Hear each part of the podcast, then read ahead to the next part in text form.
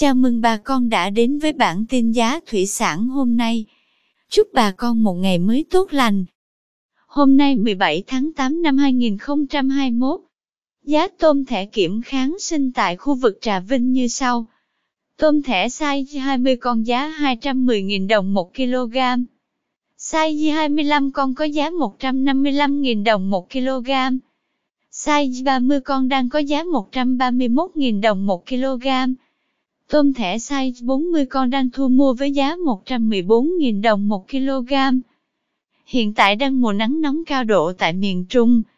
Theo Chi cục Thủy sản Bình Định, thời điểm thả giống vụ nuôi thứ hai năm nay, thời tiết nắng nóng đang rất gay gắt, nên ngành chức năng khuyến cáo người nuôi tôm cần hết sức chú ý tới kỹ thuật thả giống, chăm sóc cũng như điều chỉnh mực nước trong điều kiện nắng nóng cho tôm.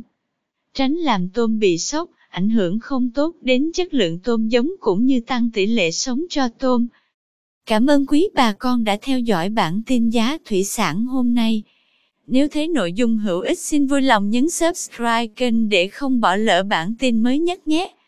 Chúc bà con một ngày mới tràn đầy năng lượng cho một vụ mùa bội thu.